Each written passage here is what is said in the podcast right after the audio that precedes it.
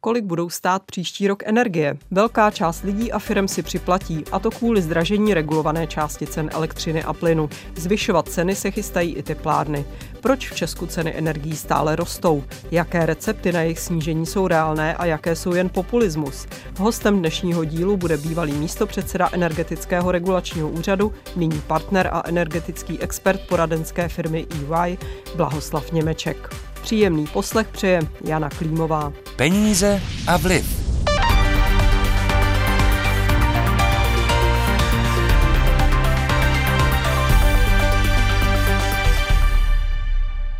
Kdo by nechtěl mít levnou elektřinu a plyn? Samozřejmě všichni. Jenže jak toho dosáhnout? Na to už se recepty různí. Spousta jich zazněla na nedávné mimořádné schůzi sněmovny právě k cenám energií. Například šéf hnutí Ano Andrej Babiš má jednoduché řešení. A kdybyste vy byli vykoupili 100% Česu, tak jste mohli zastropovat cenu u výrobce na 1500 korun a vyřešili jste všechno. Vyřešili jste inflaci, vy, vy, vyřešili jste ty lidi, které dneska ženete na úřady práce a ještě se s tím chlubíte, že 270 tisíc lidí půjde na úřad práce žádat potupně a někteří se stydí, protože celý život tvrdě pracovali na to, aby teďka šli žebrat za nějaké drobné na elektřinu. To jste udělali. Vláda šla letos nicméně tržní cestou. Energetické firmy zdanila tzv. windfall tax, zavedla odvody nad určitý limit ceny výrobců a zastropovala ceny spotřebitelům a firmám. Ty bude do konce roku dotovat sumou asi 50 miliard korun a dalších 60 miliard korun vláda nalila do regulovaných cen. Pro příští rok se ale v rámci úspor rozhodla s dotacemi energií skončit. I proto regulovaná složka, jak oznámil energetický regulační úřad, poroste od ledna domácnostem u elektřiny o 66%, středním firmám o 106% a velkým o 191%. Podle ministra průmyslu a obchodu Josefa Síkely ale celkový růst díky poklesu ceny silové elektřiny bude u domácností mnohem nižší. Energetický regulační úřad potvrdil přesně to, co jsem opakovaně tvrdil od konce září. Domácnosti v České republice si v příštím roce připlatí za elektřinu v průměru o méně než 10 Rozdíly mezi domácnostmi ale budou velké. Záleží, jaké ceny silové elektřiny platily domácnosti letos a jaké si domluvili na příští rok.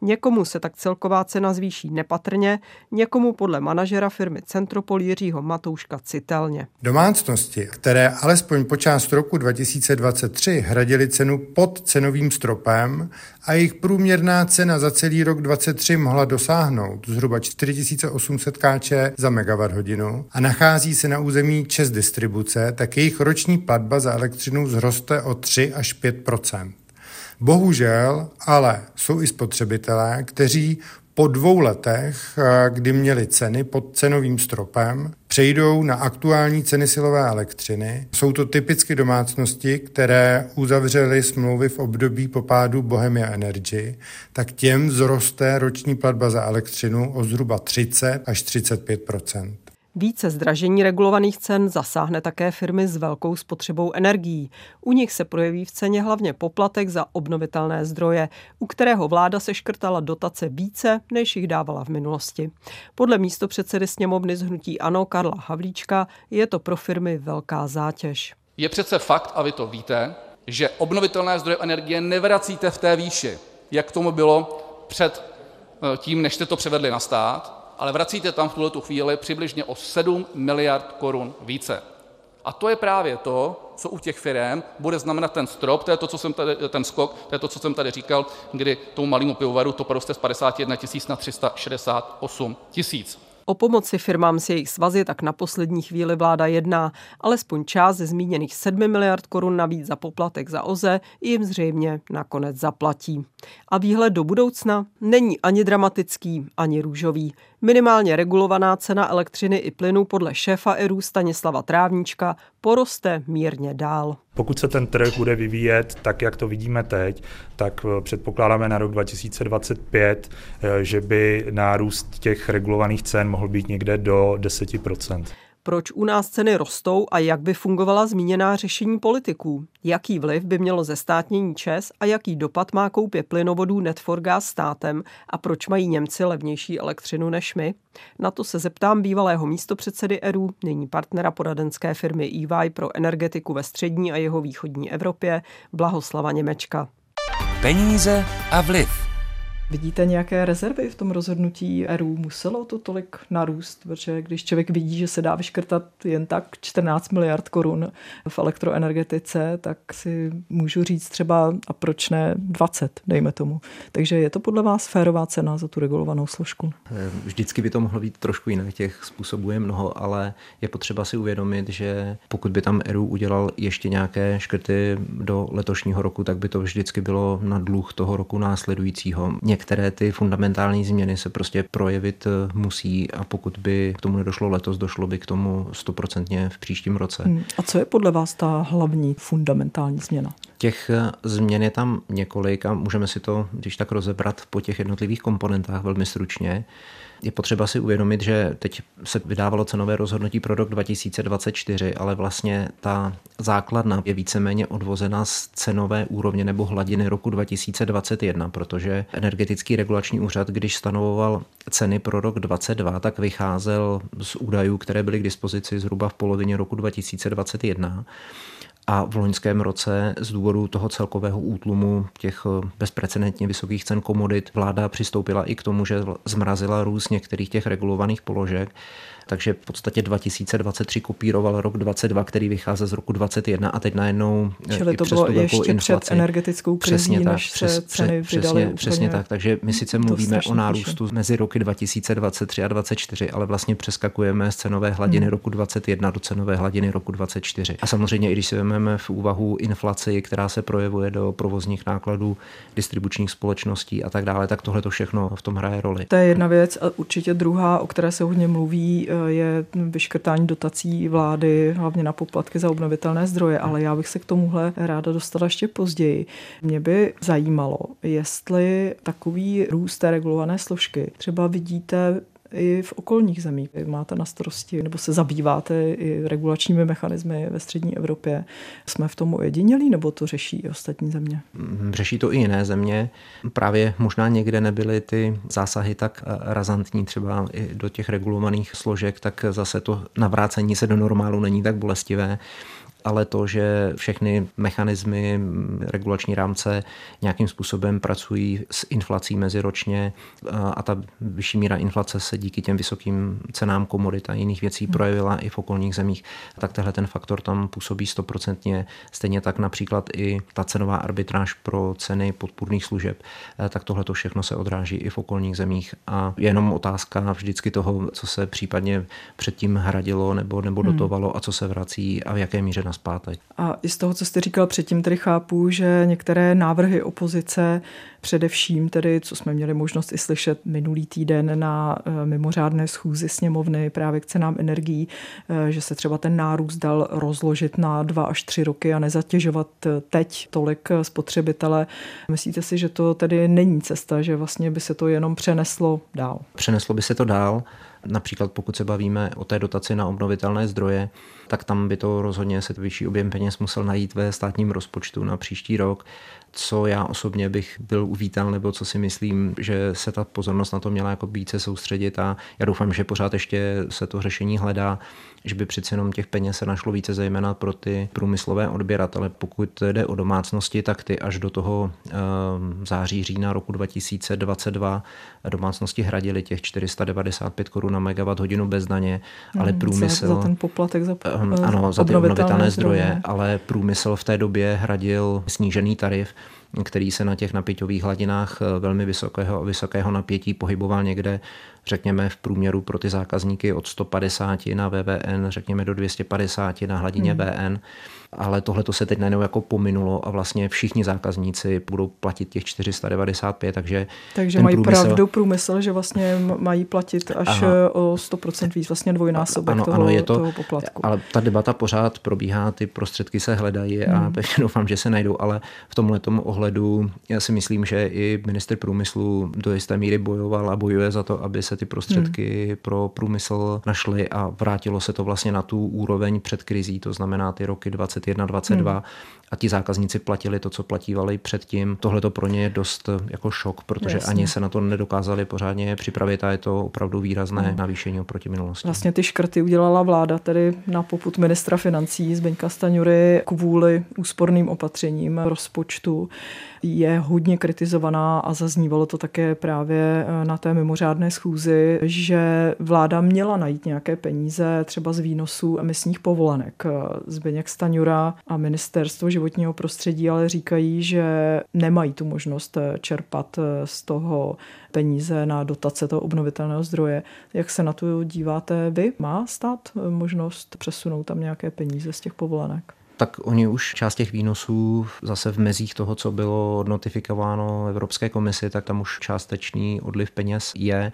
Zase na druhé straně zbytek těch peněz byl alokován na investiční podporu do modernizačního fondu především.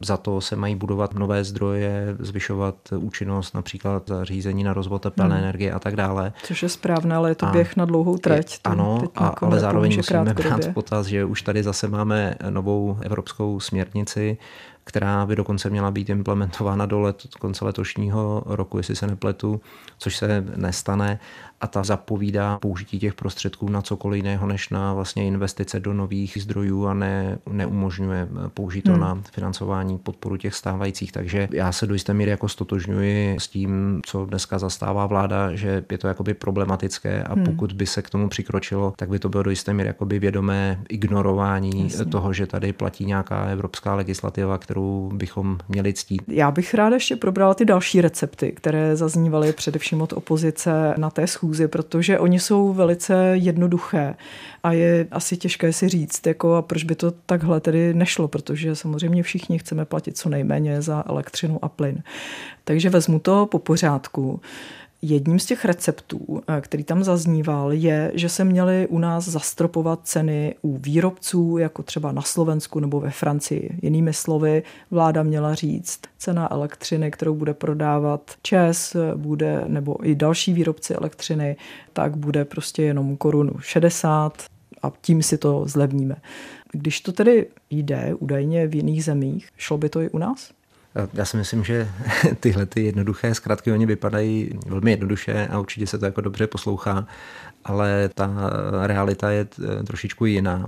Prostě žijeme v prostředí liberalizovaného trhu, který je opět garantován legislativou a pocitujeme pozitivní výdobytky toho společného trhu, když prostě v Německu hodně svítí a, a fouká, tak tady máme velmi nízké ceny elektřiny, naše elektrárny jsou dočasně odstavovány a dovážíme, importujeme tuhle tu levnou elektřinu. Pokud nenastanou tyhle ty okolnosti, tak vyrábí naše domácí zdroje. Eh, takže bych se rozhodně jako nebránila, nebůral na tu celkou kostru, ale v tomhle tržním prostředí nemůžou prostě fungovat tyhle ty tak trošku jako recepty. populistické recepty, mechanismy. A kdyby jsme šli trošku více do detailu i na tom slovenském případu nebo na té Francii, tak zjistíme, že jsou to opravdu jenom taková jako východiska z nouze krátkodobá, že to rozhodně není systémové řešení na, na dlouhou dobu. Posloucháte pořad Peníze a vliv. Kdo vydělává a kdo chudne? Zasvěcený pohled analytičky Českého rozhlasu Jany Klímové a jejich hostů.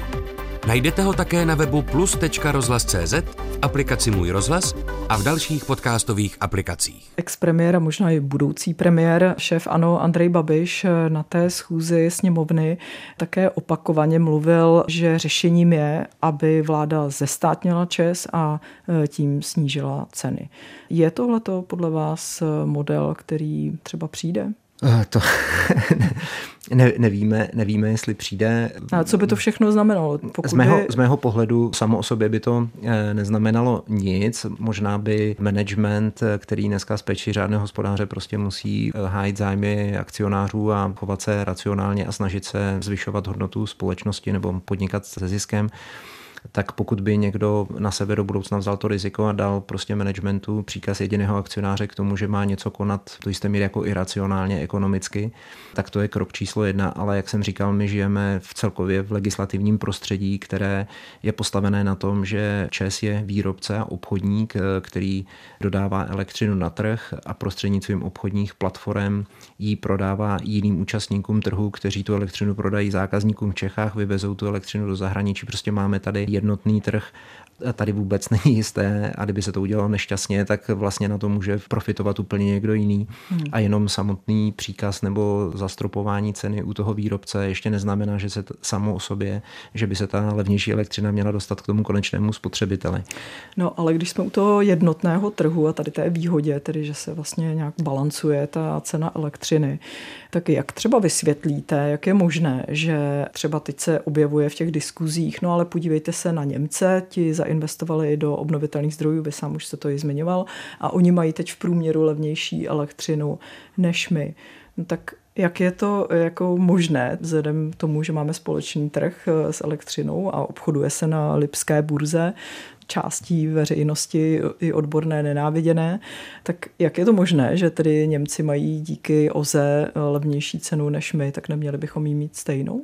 Ona do jisté míry stejná je vždycky do té doby, dokud stačí přenosové kapacity, dokud existuje možnost přenést tu elektřinu z jednoho trhu na druhý, tak ta cenová úroveň je stejná. Ty ceny se vlastně začínají rozdělovat až tehdy, když už není možné tu poptávku na jednom trhu uspokojit tou společnou nabídkou, ale e, další levnou elektřinu už není možné přenést a ta poptávka se uspokojuje už za vyšší ceny z toho lokálního trhu, tak pak dochází k těm diferencím. A když se vlastně podíváme teď na současnou situaci, tak je to tak, že Německo v zásadě má jako nejnižší tu cenu, právě protože v řadě hodin je ta cena ředěna těmi levnými, levnými obnovitelnými zdroji, které nemají variabilní náklady pak jsme my a pak teprve za námi Slovensko, Maďarsko a čím půjdeme jakoby více na východ, tak tam ta cena roste, protože se právě projevuje ta nedostatečná hmm. propustnost hmm. přes jednotlivé hranice.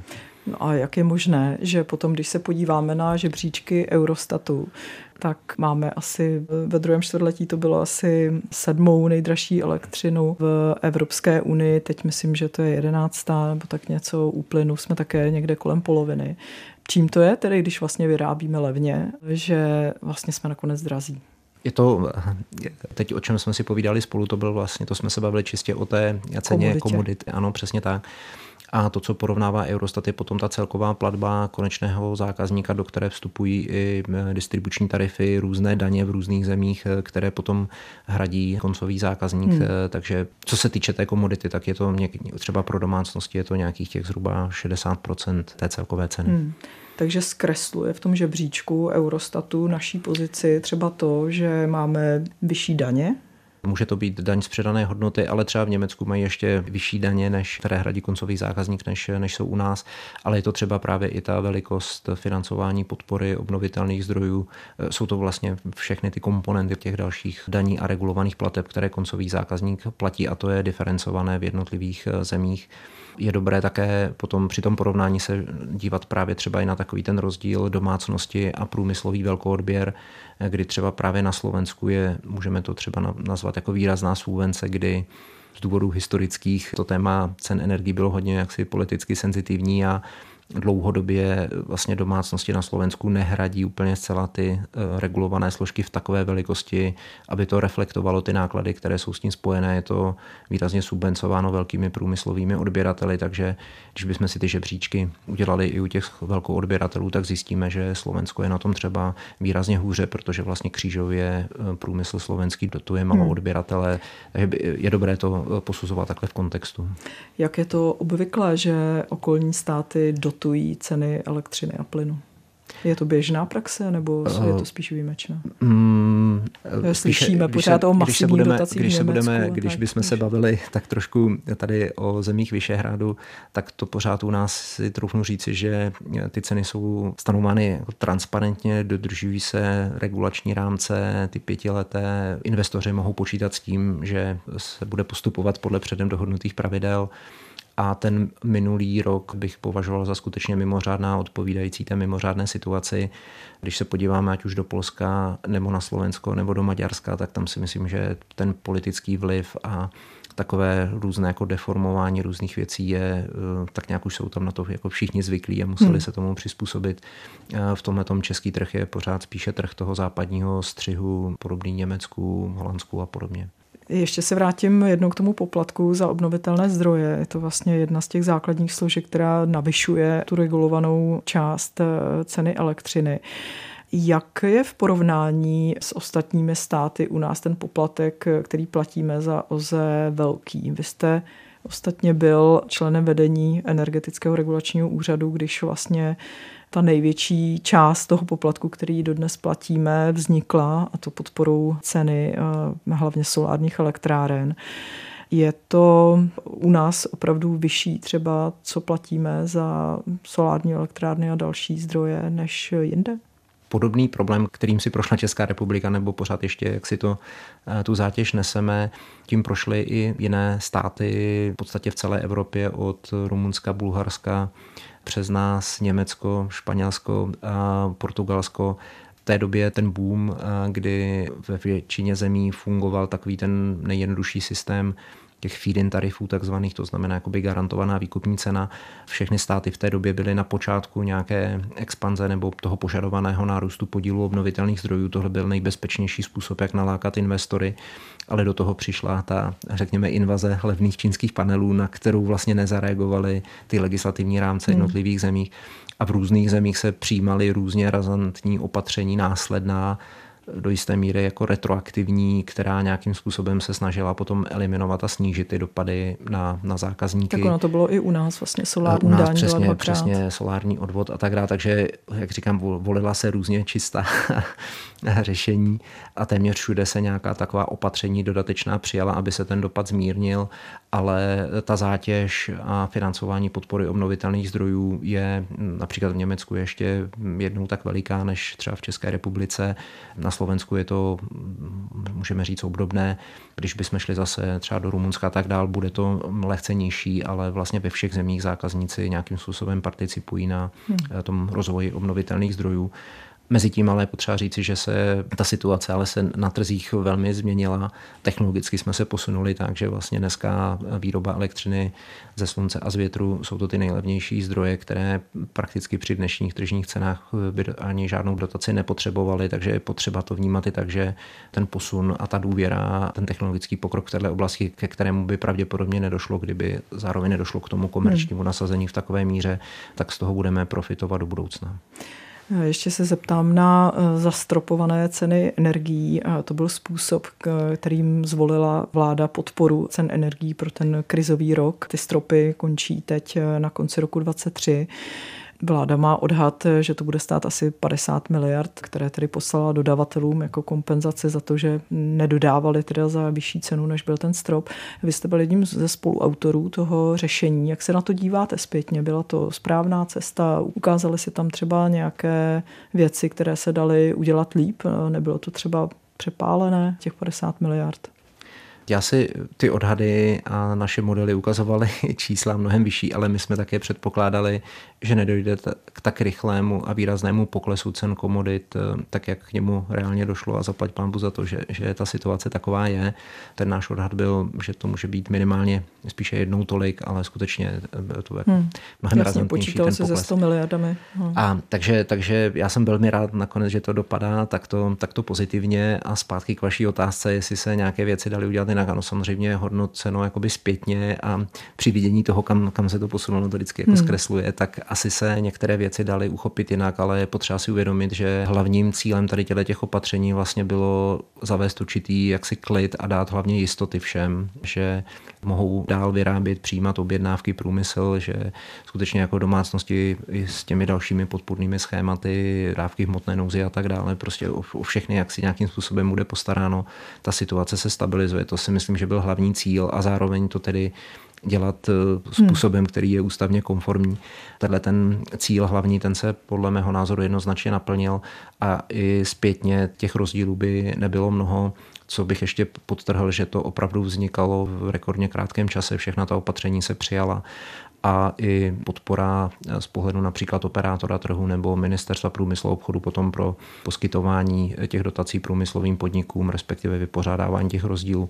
To všechno byly záležitosti, které vznikaly víceméně jako z týdne na týden a dneska to všechno jakoby hmm. bezpečně funguje. Takže já to hodnotím pozitivně a skutečně ten hlavní cíl byl uklidnit situaci a dát, dát jistoty a to, to zafungovalo stoprocentně. A je to tak, že kdybyste bývali tehdy věděli, eh, že ty ceny půjdou rychleji dolů, mohli mohly ty stropy být nižší? Já nevím, jestli by ty stropy byly nižší, ale možná uh, jo, jestli to fungovaly... nezakonzervovalo prostě tu hladinu výš, než eh, to bylo nutné no, nakonec. Z mého pohledu to spíše mm, teď trošičku brzdí takový ten odklon od těch stropových cen, že tím, že ten strop v téhle výši je vnímán jako něco, co je pro zákazníky akceptovatelné, hmm. tak samozřejmě obchodníci se úplně nehrnou do toho, že by na, na, nabízeli rekordně nízké ceny a pořád to tak nějak jako působí jako určitý benchmark, že hmm. tohle je nějaká jakoby férová hmm. cena mé očekávání bylo, že třeba i ten pokles cen pro zákazníky samotné mohl být ještě razantnější, nebo hmm. ty ceny mohly jít níže, ale tohle to tam jako by psychologicky fungovalo, že cokoliv pod ten cenový strop je vlastně dobrá cena pro zákazníka. Asi tady čím dříve budou tady fungovat i srovnávače nebo různé porovnávací nástroje, které ukážou, kde je reálně velkou obchodní cena hmm a co, co je férová cena pro zákazníka, tak to může stlačit ty ceny dále dolů ještě. Příliš jsme neřešili tady ceny plynu nebo vůbec situaci v plynárenství. Stát se rozhodl koupit zásobníky plynu v letošním roce a také síť plynovodů Netforgas, která je velmi zadlužená. Ta cena do 5 miliard, která byla oznámena za Netforgas, vyvolala velké debaty. Spousta ekonomů říká, že to je přemrštěné, že to zdraží eh, do budoucna třeba právě tu regulovanou složku plynu, především teplárenské združení proti tomu hodně brojí. Vy jste jako EY se podíleli i na ocenění, vím, že máte asi mlčenlivost, ale nicméně eh, jaký je z vašeho pohledu ten obchod? Bylo to správné rozhodnutí za správnou cenu? A nemůže to přinést zdražení plynu?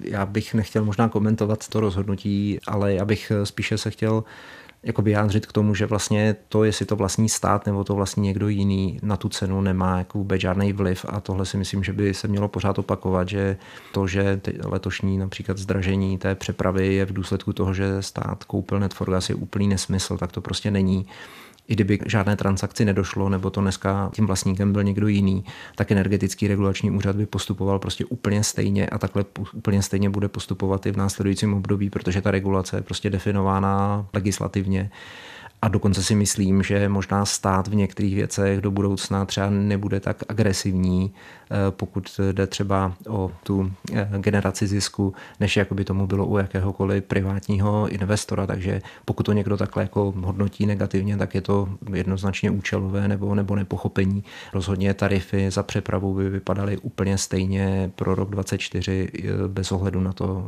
kdo je vlastníkem to, co se projevuje do toho navýšení, slyšel jsem to i od vás velice správně, ten komentář je to prostě o tom, že tam je obrovský výpadek eh, příjmů z eh, transitní přepravy plynu, ale ta soustava eh, prostě musí být připravena pořád. My nemůžeme v úzovkách jako zavřít polovinu trubky, my tu trubku musíme prostě udržovat celou v provozu, včetně těch kompresních stanic a podobně. A pořád jsou tady, byť jsou zmenšené, ale jsou tady závazky i vůči těm zahraničním partnerům, kteří využívají naši přepravní soustavu a tím, že zákon ukládá eh, regulátorovi, že cenu má stanovit takovou, aby byly uhrazeny oprávněné náklady eh, spojené s eh, efektivním výkonem té licencované činnosti, odpisy a přiměřený zisk, tak regulátor přesně takhle stanovil tu cenu a bohužel jenom už tady nedochází k tak razantnímu naředění z té transitní přepravy, jako k tomu bylo v minulosti, ale pořád je to na tom férovém minimu, které regulátor do té ceny přiznat musí a bude to i v následujících letech. Děkuji za rozhovor. Děkuji. Tolik Blahoslav Němeček z firmy EY. Příjemný poslech dalších pořadů přeje Jana Klímová.